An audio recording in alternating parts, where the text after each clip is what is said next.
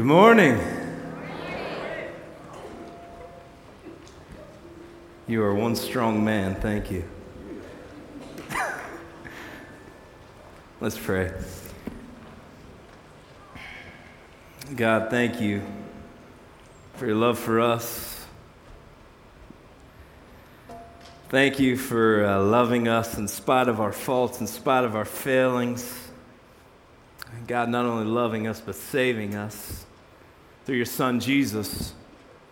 Not only saving us, but choosing to utilize us for your work, for your glory, for your kingdom's sake.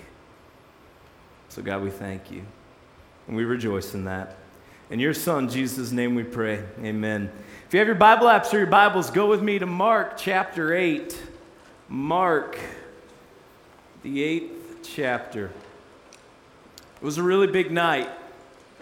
It was going to determine the outcourse of two people's lives. And I was a little bit nervous. I told Brooke we were going out to celebrate her completing a semester at college, which was a bold faced lie. She had just completed a semester at college, but she was taking summer courses, and she was starting a new course three days later. I told her to dress up nice because I just, I just wanted to take her someplace nice to celebrate. Her dad pulled me aside in the kitchen. He knew what was up. I mean, just days earlier, I'd driven over to their house at a time I knew Brooke wouldn't be there. And I asked him the question, Can I have your daughter's hand in marriage? And he looked at me and said, Well, of course, Brian. She couldn't do any better. And uh, may not be exactly how the conversation went, but I have the microphone. So he gave me he gave me his permission. I'd spent more money on that ring than I had anything with the exception of my condo that I owned at the time. I'd spent all afternoon preparing for this for this dinner. So I, I dressed up and I, I, drove over to Brooke's house and, and I picked her up. And we went up uh, to, to dinner in Akron.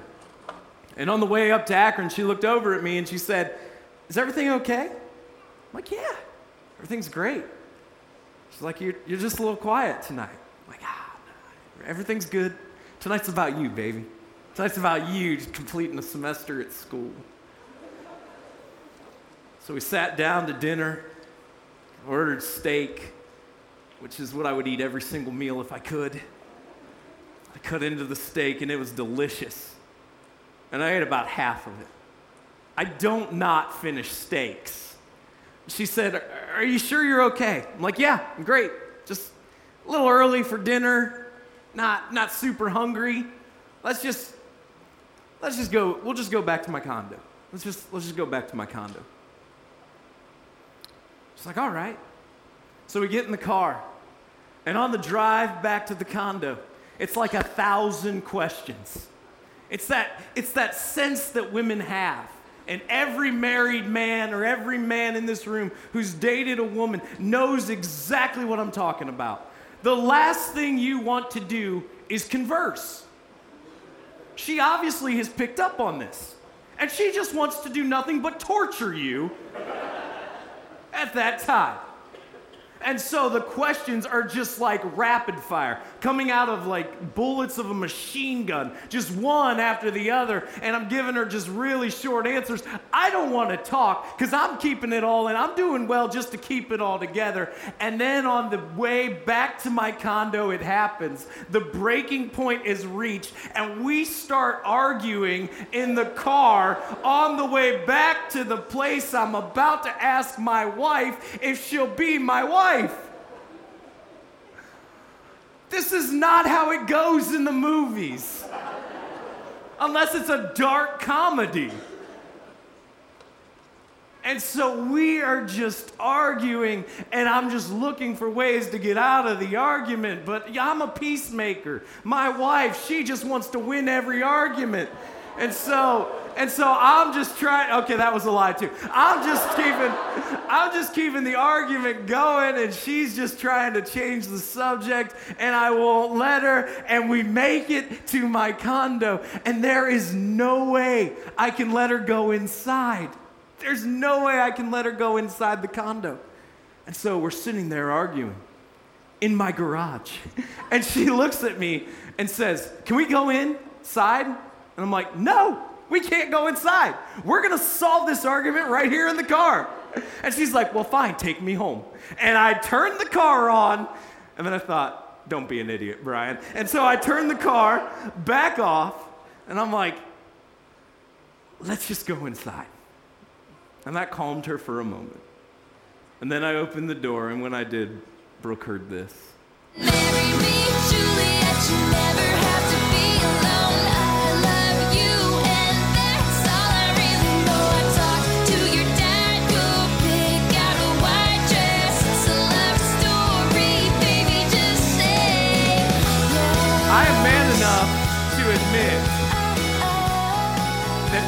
Swift was our song at the time. I'm man enough to admit that. Only a little bit of shame. Just, just, just a little bit. And so she heard that, which that song had to have driven all the neighbors in my condo complex crazy because I had the MP3 on repeat before I left to pick Brooke up. So, literally, for three hours, bleeding through the walls of my condo was Taylor Swift Love Story. I had candles going. I knew I was moving to Mississippi, so I didn't really care if I burnt the place down or not. It was a recession, and I figured a newly built condo on insurance money would be easier to sell anyhow. So I had candles burning the whole time. And before I picked Brooke up, I'd gone and bought a couple dozen pink flowers, and I wrote out in rose petals, "Will you marry me?" on the floor. And I hid the I hid the ring right behind a compartment because I'm a little bit clumsy, and I, I thought that I would lose it if I had it with me all night night. And so I hid it behind a compartment. And so as we walked in the house, I pulled the ring out. I got down on one knee. She heard the Taylor Swift. She saw the, she saw the candles. She saw the flowers. And she looked over at me with the biggest smile on her face as I was down on one knee holding a box with a ring in it open. And she just kept looking at me smiling. And I'm like, baby, you got to answer. Will you marry me? And look at us now. look at us now. It's one of the most important questions you'll ever ask. This morning, we're going to talk about a question that's even more important than who you'll marry. It's a question that's more important than what you'll do for a living, who you'll spend the rest of your life with, how many kids you'll have, where you'll live. It is the most important question that you will ever have to answer. And it's asked of every single one of us. It's asked of every single individual without exception. It doesn't matter your socioeconomic class, it doesn't matter where you live, it doesn't matter who you are. There is one question that is demanded of all of us, and it is the most important question you will ever have to answer in this life. And we're going to look at that in just a minute. So in Mark chapter 8, we pick up in verse 27, and this is what we find. And Jesus went on with his disciples to the villages of Caesarea Philippi. And on the way, he asked his disciples, Who do people say that I am? And they told him, John the Baptist. And others say Elijah. And others, one of the prophets. So Jesus calls aside his, his group of guys that he's been spending about two years at this point in time with. Says, What do people say about me? You have an ear to the ground. You know people. What, what are they saying about me? Who, who do people say that I am? And the answers that he gets from his disciples are well, some say you're John the Baptist. John the Baptist was a forerunner of Jesus. He did some miraculous things. He preached a message of repentance, he baptized a lot of people. He was arrested and beheaded because he spoke out on the sexual immorality of a king. Some say you're John the Baptist. Some say you're Elijah, the Old Testament prophet, who, in an amazing turn of events, didn't die, was just caught up into heaven. Some say you're another one of the prophets. See, everyone has their idea of who Jesus is. Philosophers write novels on this concept. Muslims have their idea of who Jesus is. Jews have their idea of who Jesus is. Secular humanists have their idea and views of who, of who Jesus is. Christ followers have their view of who Jesus is, but everybody has a view of who Jesus is.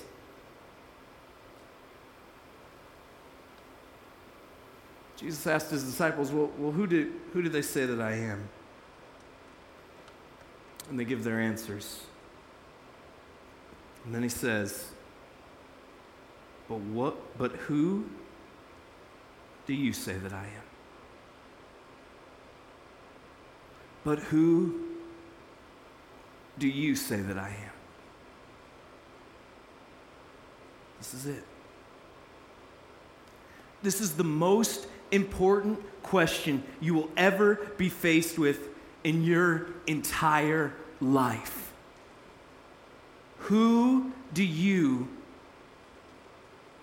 say Jesus is? Who do you say Jesus is?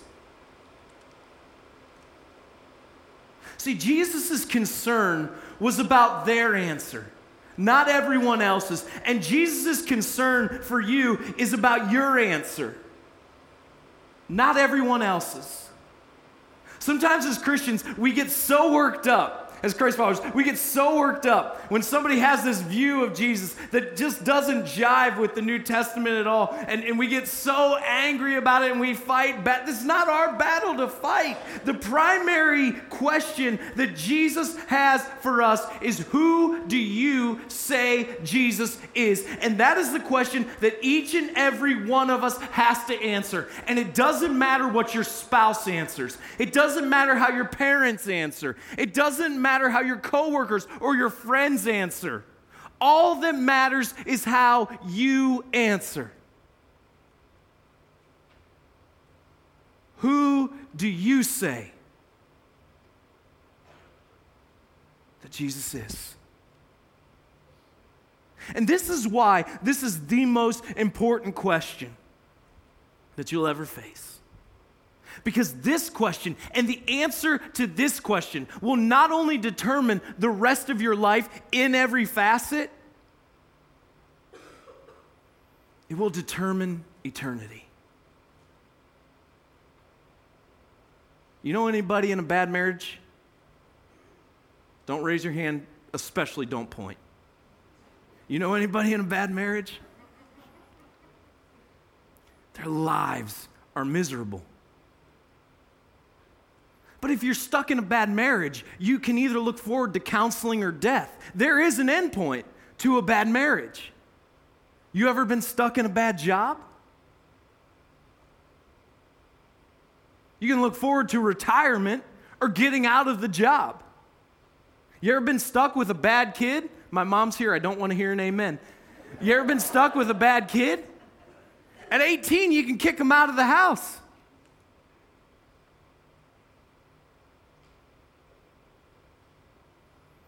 But this question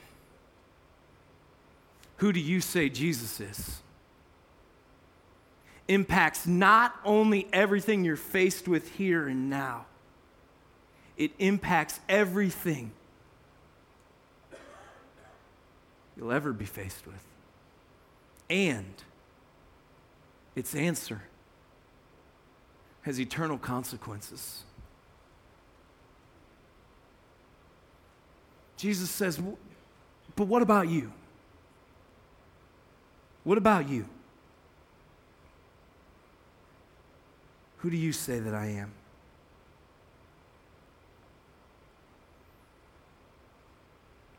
Peter answered him, You are the Christ. And he strictly charged them to tell no one about him. What? I mean, there's Peter, and he nails this one. I mean, this is awesome. This is the greatest answer that he could have given because it's the right answer. Jesus has asked him, All right, what other people say about me? They rattle that off. But what about you? Who do you say that I am? And Peter looks at him and he says, You are the Christ. You are the Messiah. You are God. And Jesus says, Yeah, don't tell anyone. What? So they have the answer to the most important question that anybody will ever be asked, the most important question that will ever be asked. They have the answer, it's the right answer. And Jesus says, Don't tell anyone.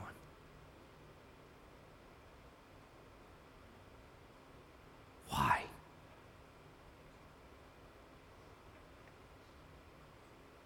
Why wouldn't you tell everyone?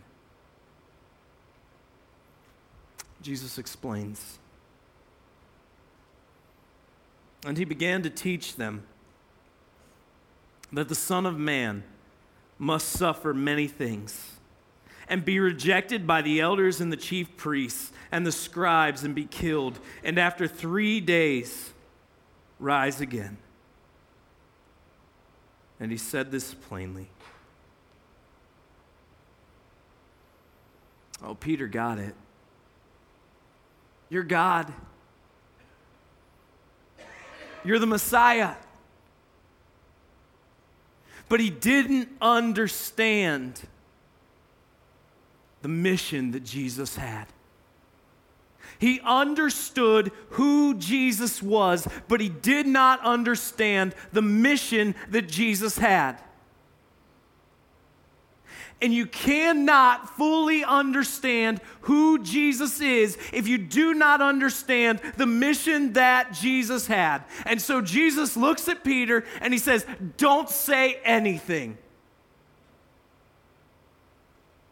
Because it hasn't all been revealed yet. Don't mess this up. You're right, but you don't have the full picture. And he says, My work, my work as God is to take on the form of man, to be fully God and to be fully man. In, in me, Jesus said. Something only God can do. I don't know. And he says, I, I came here with a purpose. See, Peter other 11, everyone here, you have a problem. Oh, this is offensive. I'm just going to warn you in advance. I'm about to be really offensive. Here it is. You're not good enough. You have a problem. That's the message of Jesus. There's problems in your life. My standard happens to be perfection. You don't make it. I came to be king, but I came to be king of a kingdom greater than one that you can understand, Peter.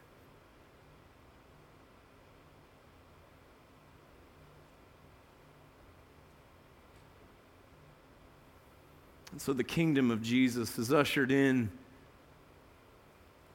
not on, not on a visible throne, not on robes that were put on right then. No.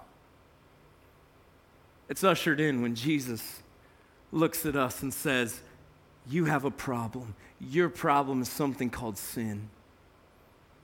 God created you, He gets to make the rules. It's just the way it goes.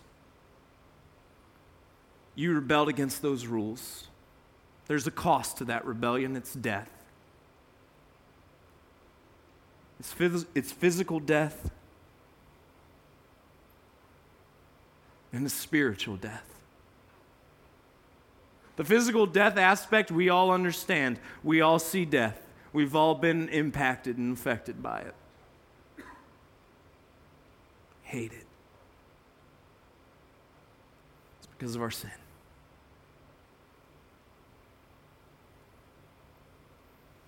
There's spiritual death as well. And that takes the form of eternity apart from God in a place the Bible calls hell.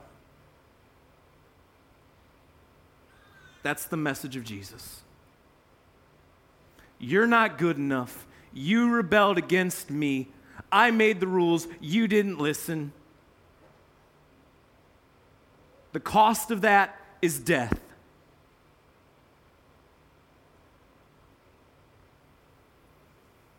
The story's not over. So the kingdom of God was something so much greater than they could understand. And it would take Jesus to a place that he would go and he would lay down his life in my place and in your place.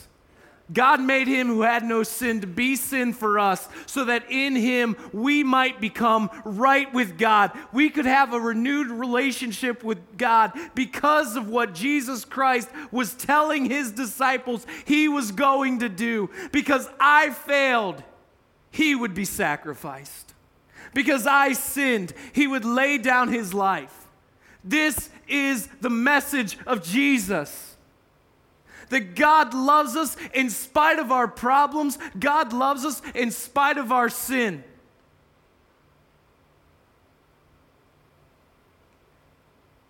And Jesus' mission would take him to a cross because the cost of our sin is death. And he died in our place. And three days later, he rose again and he tells his disciples, This is what's going to happen to me. This is what I'm going to do.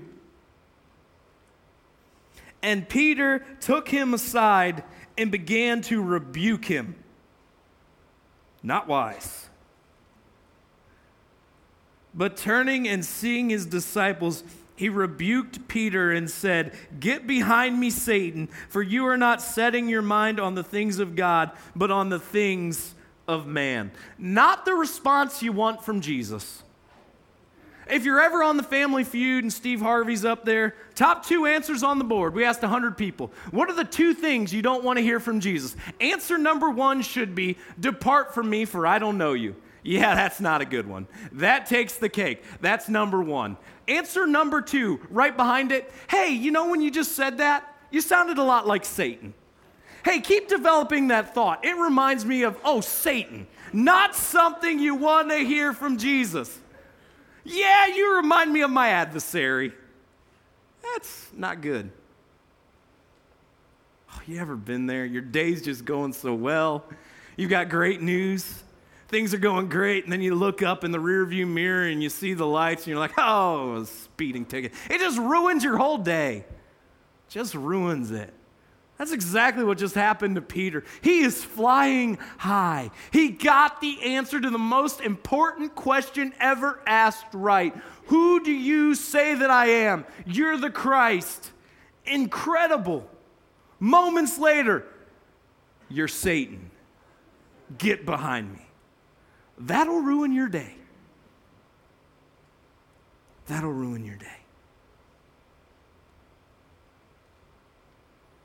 Why such a harsh reaction from Jesus? And calling the crowd to him with his disciples, he said to them,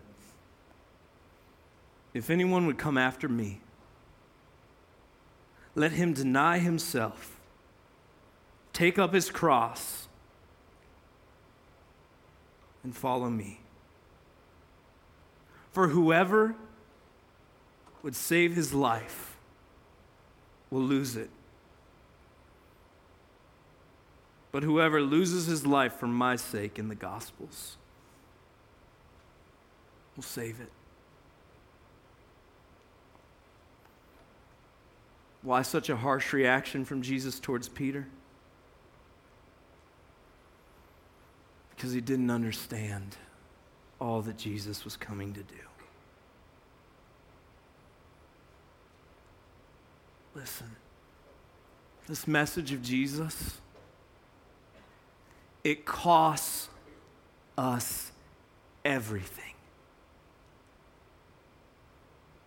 It costs us everything. Deny yourself. Take up the cross. Follow him. Deny yourself. Take up the cross. Follow him. Following Jesus costs us everything because following Jesus changes everything. It costs us everything because it changes everything. It changes what we do because it changes who we are at the core. This is the message of the gospel of Jesus. You can't have it if you don't deny yourself. That's where it starts. Deny yourself. Carry your cross. Follow me. For what does it profit a man to gain the whole world and forfeit his soul? For what can a man give in return for his soul? For whoever is ashamed of me and of my words in this adulterous and sinful generation, of him will the Son of Man also be ashamed when he comes in the glory of his Father with the whole with the holy angels. And so I wonder this morning are you answering the wrong questions? Have you gained the whole world?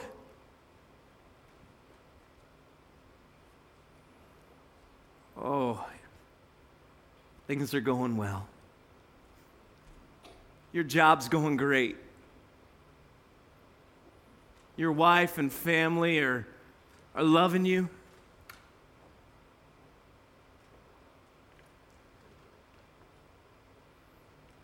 Everything is perfect except your relationship with Jesus.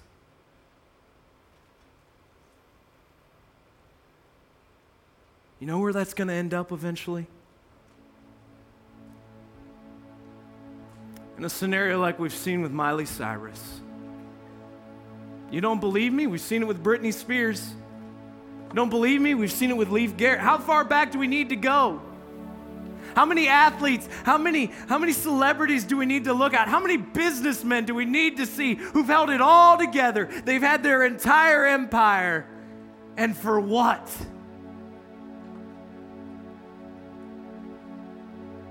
Answered the wrong question. What good is it for you to gain everything?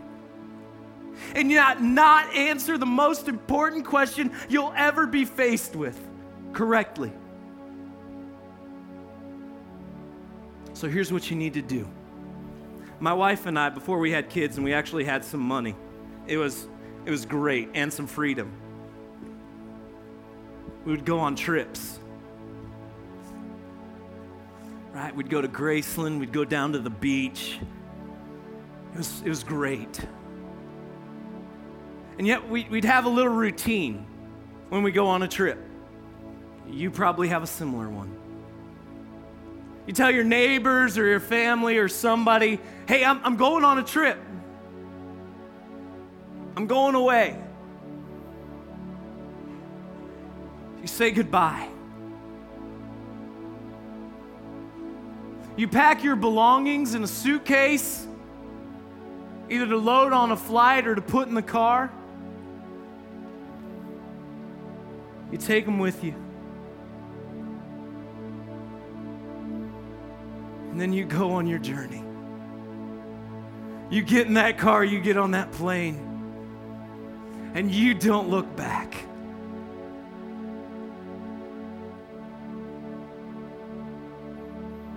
Maybe today you need to say goodbye to who you are. Maybe today you need to deny yourself.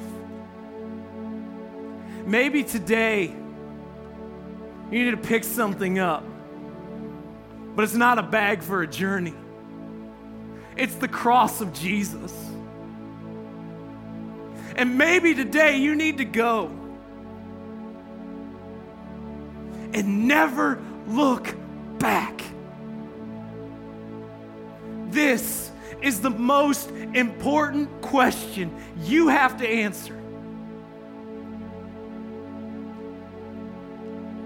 How do you answer?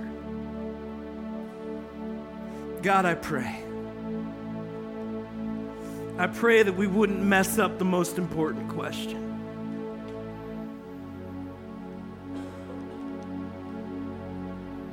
God, I pray that if there's somebody here has it all together, and yet, God, they just have not answered the most important question, right? Of who do you say that you are? That right now, God, they would say enough. God, I pray that right here in this room, they would make the decision right now to say goodbye to themselves. They would pick up your cross the only means of forgiveness that we have for our mistakes, for our failures, for our shortcomings and our sins. And God, they would follow you and they would not look back. And God, I pray if they're here right now and in their heart they've made that decision, then right now, between you and them, they would just say, God, forgive me. I need you. I know you sent your son Jesus to die for my sins. He rose again three days later. So, God, come inside my life, save me, change me. I don't want to look back. God, I pray that we would not miss this question. Let us get it right. In your son, Jesus' name we pray.